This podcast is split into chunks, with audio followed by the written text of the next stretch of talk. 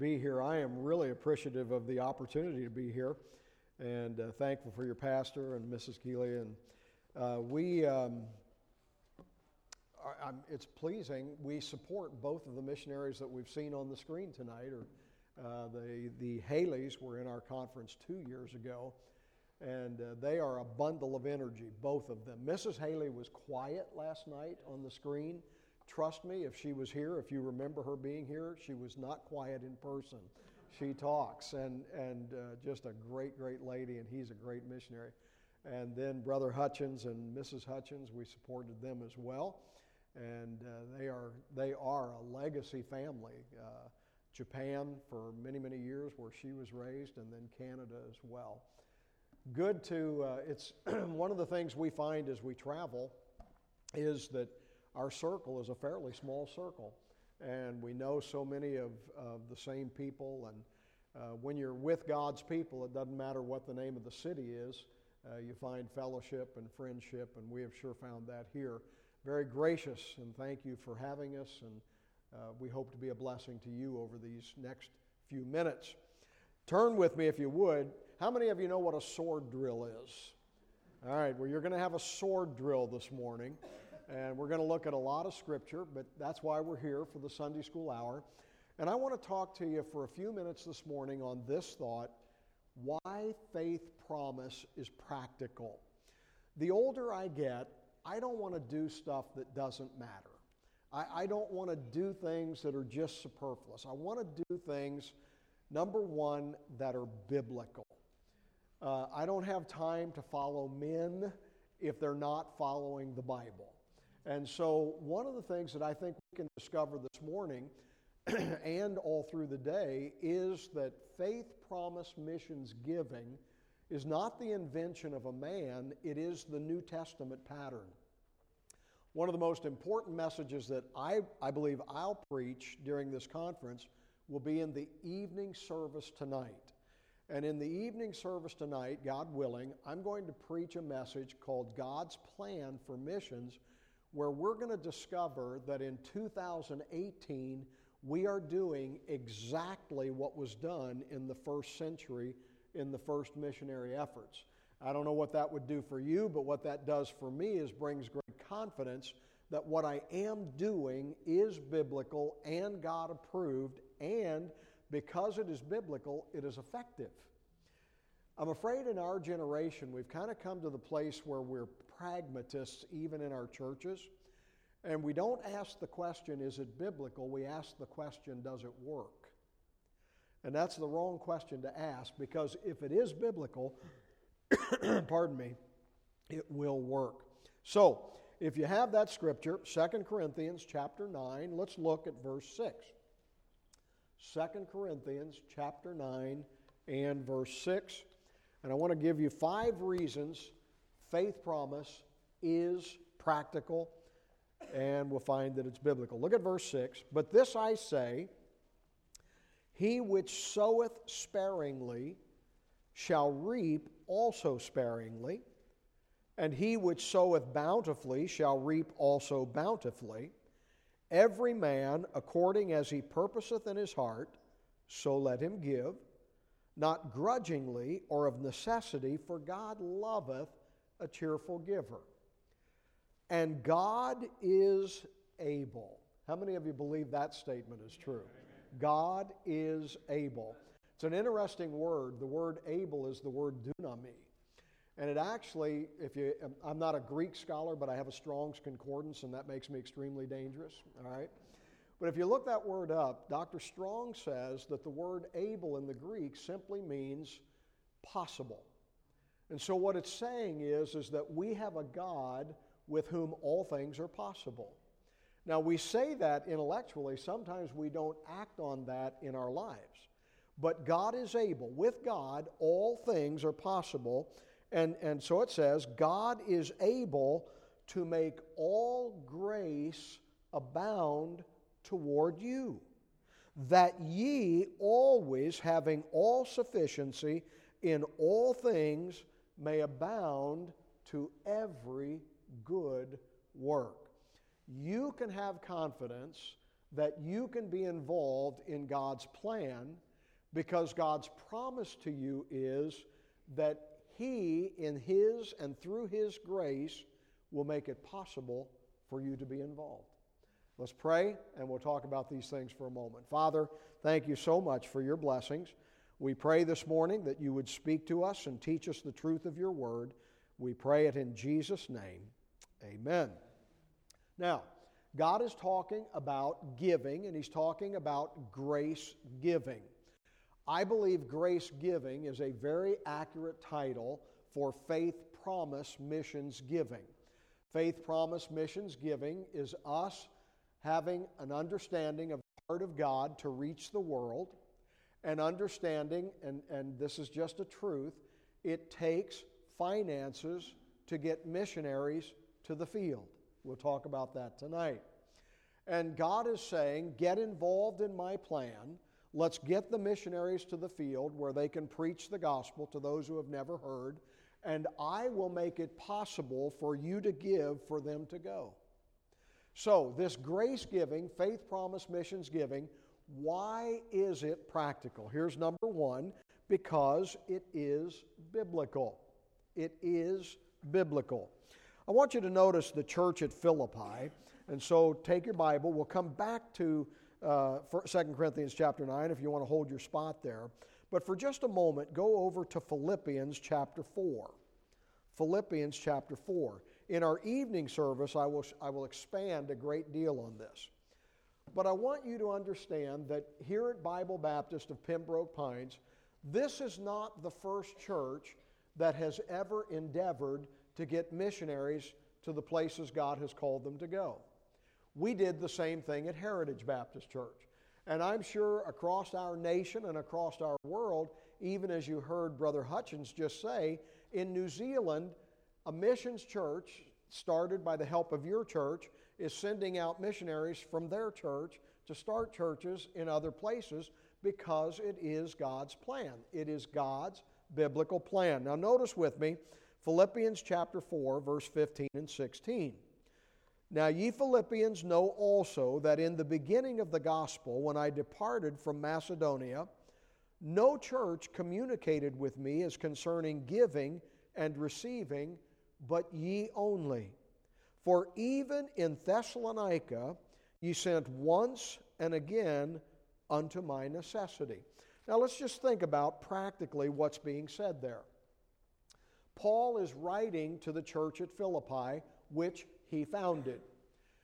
He is writing to the church at Philippi, talking to them about the times that they, and by the way, they were a very poor church. But from their poverty, they gave because God enabled them to give. And they had a love for Paul, and they had an understanding that Paul was called of the Lord to start churches, and he was in Thessalonica starting another church. There were tremendous needs in that area. Sometimes we have in our mind that Paul only made tents and was only bivocational in the ministry, and that is not true at all. As a matter of fact, those times were the exception, not the rule. Most of the time that Paul ministered, he was supported by other churches so that he could start churches. And he's writing a letter back to the Philippians saying, Thank you, because when I was in Thessalonica trying to start this church, I was without funds, I was without means. And two times you sent so that the needs in my life could be met, so that the church in Thessalonica could be founded. Now, again, let's, let's state the fact. The Philippians were not wealthy people, they were poor people. They gave out of great poverty, but they had a heart for God's work, and so they gave. Let's say something else about the Philippians. In all the, in all the letters that Paul wrote to New Testament churches, one of the things that is marked by the Philippian letter is that it is expressive of great joy at the church at Philippi. Now let's put those two things together. They are a church that by no means has an abundance of wealth, they're quite poor. And yet, they are the church that the word joy is most used of. In our culture, we think that joy can only be possessed by those who have abundance. But in God's culture, joy is not about what we have, it's about what we give. And because this church gave and gave and saw other churches planted, what can be said of them is they have all joy. You and I need to remember that.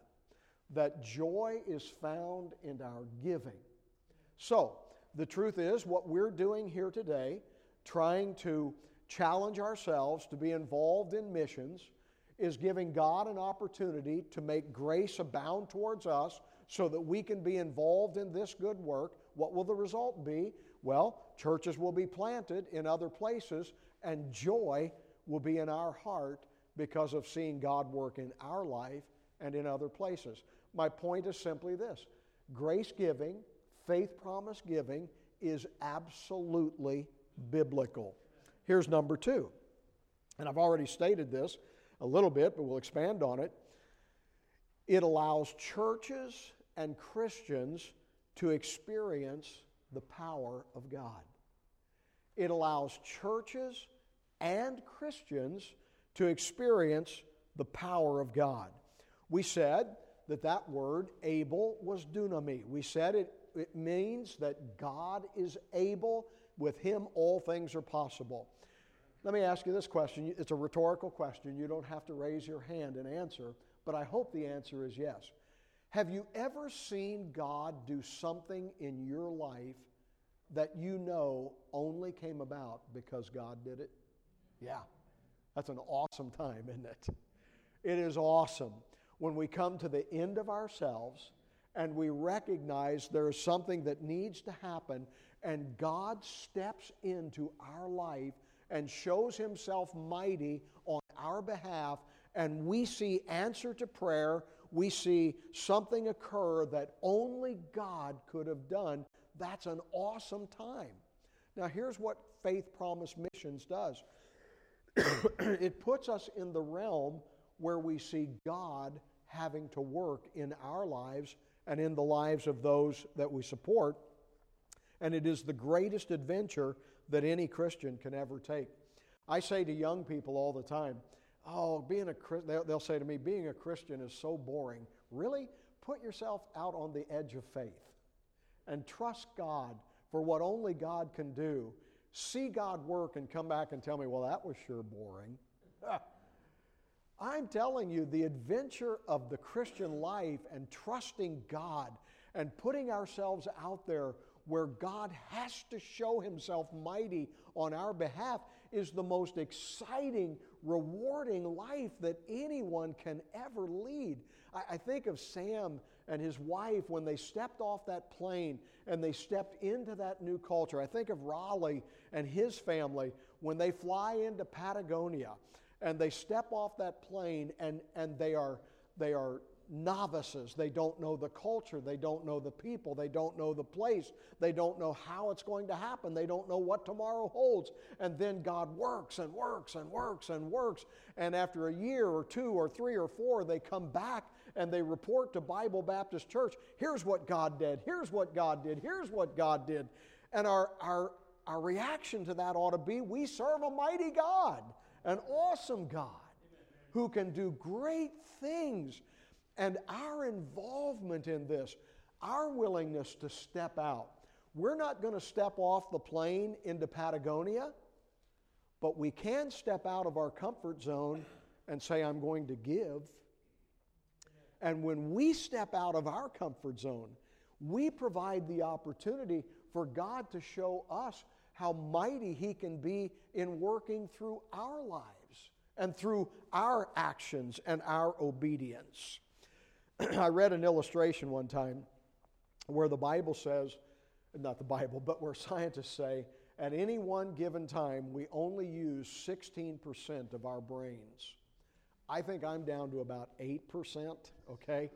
But, but we only use 16% of our brains, and, and that our capacity is so much greater. I am not a science uh, scientist by any means. I don't know if that's true, but I read it, so it has to be true. But I, my first thought when I read that was that's how we are as Christians. We know great truth. We have the Bible, God's truth. We know that God says, It's possible. It's possible. Trust me. Trust me. Obey me.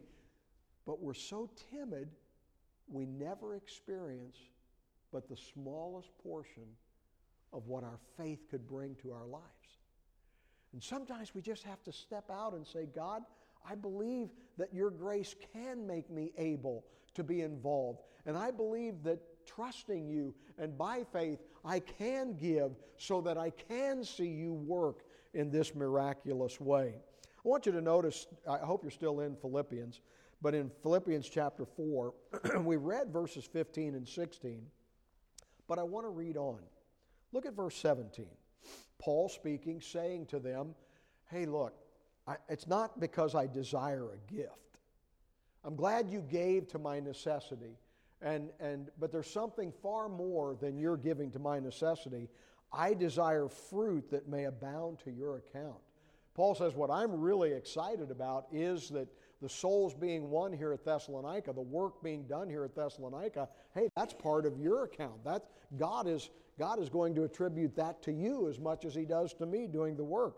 He says in verse 18, But I have all and abound, I am full, having received of Epaphroditus the things which were sent from you, an odor of a sweet smell, a sacrifice acceptable, well pleasing to God. Notice this. But my God shall supply all your need according to his riches in glory by Christ Jesus. There's another affirmation of grace giving. There's another affirmation of faith promise giving and God giving back. A lot of times we take verse 19, and it is a great verse, and I believe a universal principle that God will supply our need. But I do want you to understand that context is important in our study of the Bible. And the context where that verse is offered is in the context of this church giving to the work of missions through the Apostle Paul for another church to be planted. If you want to be on firm ground contextually, and if you want the blessing of God upon your life, I'm telling you the surest way biblically that I know of to put yourself on that ground is to be involved in missions, giving so that churches can be planted, not just in your community, but all across this globe. And God looks back at that and says, That is my heart. I, I assure you that your needs will be met because you joyfully gave to what is my heart. I will meet your needs. I believe that. You say, Preacher, if I give sacrificially, how will God do that? Well, let me just mention a few things. If you give sacrificially and by His grace, did you know that God can increase your supply? Over the years, 41 years of ministry, I have heard hundreds, if not thousands, of stories of people who would walk up to me after the conference and say, Preacher, this is what God laid on my heart to give to missions, and I can't believe what God did the week after I made the promise. And they would give me a testimony of a promotion or of a raise or of some way that God had increased their supply. I'm not guaranteeing that. I'm just telling you that's the testimony of thousands who have trusted the Lord in giving. God can decrease your spending. Somebody said to me, Well, how can God decrease my spending? You know, I don't know about you, but knowing Christ has been transformational for my life. The things that I used to want to do, I no longer want to do. The things that I used to count as so important, I don't count as so important. And God has changed my lifestyle and changed my interests and my desires. And the truth is, I, spend money on different things now. And a lot of the things that I spend money on are things that honor God and that God would have me to invest in. So He can decrease our spending by changing our lifestyles. He can give us wisdom to be good stewards. He can show us how to cut a little bit here or cut a little bit there so that we can give to something far more important. He can give us grace to sacrifice. Let me give you an illustration. I love coffee. Do you love coffee? I don't mean I like coffee. I mean, I love coffee. Did you know that we are in pumpkin spiced latte season? Yeah, I know it. This is going to hurt. We could give up our pumpkin spice lattes and be millions of dollars richer. I'm being a little bit silly, but I'm just saying God can give us a willingness to sacrifice, to say, I can do without that. And those little sacrifices that we count so minimal can be so maximized when we give together to the work of the Lord. I could go on in that. I assure you, God can also work the supernatural. Let me give you number three and hasten on quickly. It allows Christians and churches to experience biblical principles of sowing and reaping. Now, I am a fundamental Baptist preacher. I'm negative by nature. I'm a pessimist. I grew up that way. Now, I'm overemphasizing, but it's my job as a fundamental Baptist preacher to be against everything, okay? Sometimes that's how we sound. And one of the things I can do is I can thunder on be not deceived. God is not mocked. For whatsoever a man soweth, that shall he also reap. And I can thunder and apply that towards negative, sinful living. But did you know that's true in a positive way about obedient, submissive living? That what we sow, we do reap? And God reminds us over and over again He which soweth sparingly shall reap also sparingly. He which soweth bountifully shall reap also bountifully. Pardon me. I can assure you that if you want to reap bountifully, sow bountifully. And this is a wonderful opportunity to sow bountifully. Our tithe is governed at 10%. Now, I consulted God when I was a pastor, and I wanted to raise the tithe to 15%, but He just wouldn't let me. Smile. But there are no limits on giving to Faith Promise. It's just testing and trusting and proving God and saying, God, I'm going to give, and I'm going to give I'm going to give bountifully because as I give bountifully, I can prove the law of sowing and reaping, and I can see you bless me bountifully as I give bountifully. Let me give number four quickly. It's a free will offering for all believers who are part of a local church, and it's usually given each week or on a regular basis. Emphasis regular basis. Sometimes people give once a month, sometimes people give bi weekly, sometimes every week. But my point is this everybody can participate. For the sake of time, I'm not going to have you turn there, but listen as I read 1 Corinthians, I'm sorry, 2 Corinthians chapter 9 and verse 7. Notice the two words the way it starts. Every man as he purposes in his heart, so let him give, not grudgingly or of necessity, for God loveth a cheerful giver. The emphasis on man there is not the gender, it is us, mankind. Any member of mankind can make a choice to give from his heart. Notice this verse, 1 Corinthians 16 2. Upon the first day of the week, let every one of you lay by him in store, as God hath prospered him, that there be no gatherings when I come. Notice the first day of the week, but notice this every one of you. Every person in this room can sow bountifully to Faith Promise Missions giving. We can teach our children to give to Faith Promise Missions giving. I, I, expressed last night that one of the greatest joys in my life was to see our children learn to give to missions. I, I, I go to church now, and my son is my pastor. Can you imagine having your son tell you what to do? But he, he is a, he's a great man of God who is leading his church in what he learned they support missionaries, they're planting churches, they're growing in their missions outreach. That's what every person can do in this today. It's not that a season of life is dismissed or a gender is dismissed. Every person, every man can give to this work of God and then receive the blessings that come from serving the Lord in this way. And then finally, I would say this it's an offering that proves our love for Jesus Christ. That's a hard thing to say.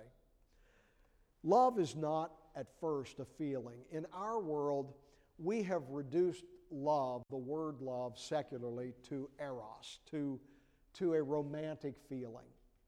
And we say things like, I fell in love. The problem with falling in love is you can fall out of love.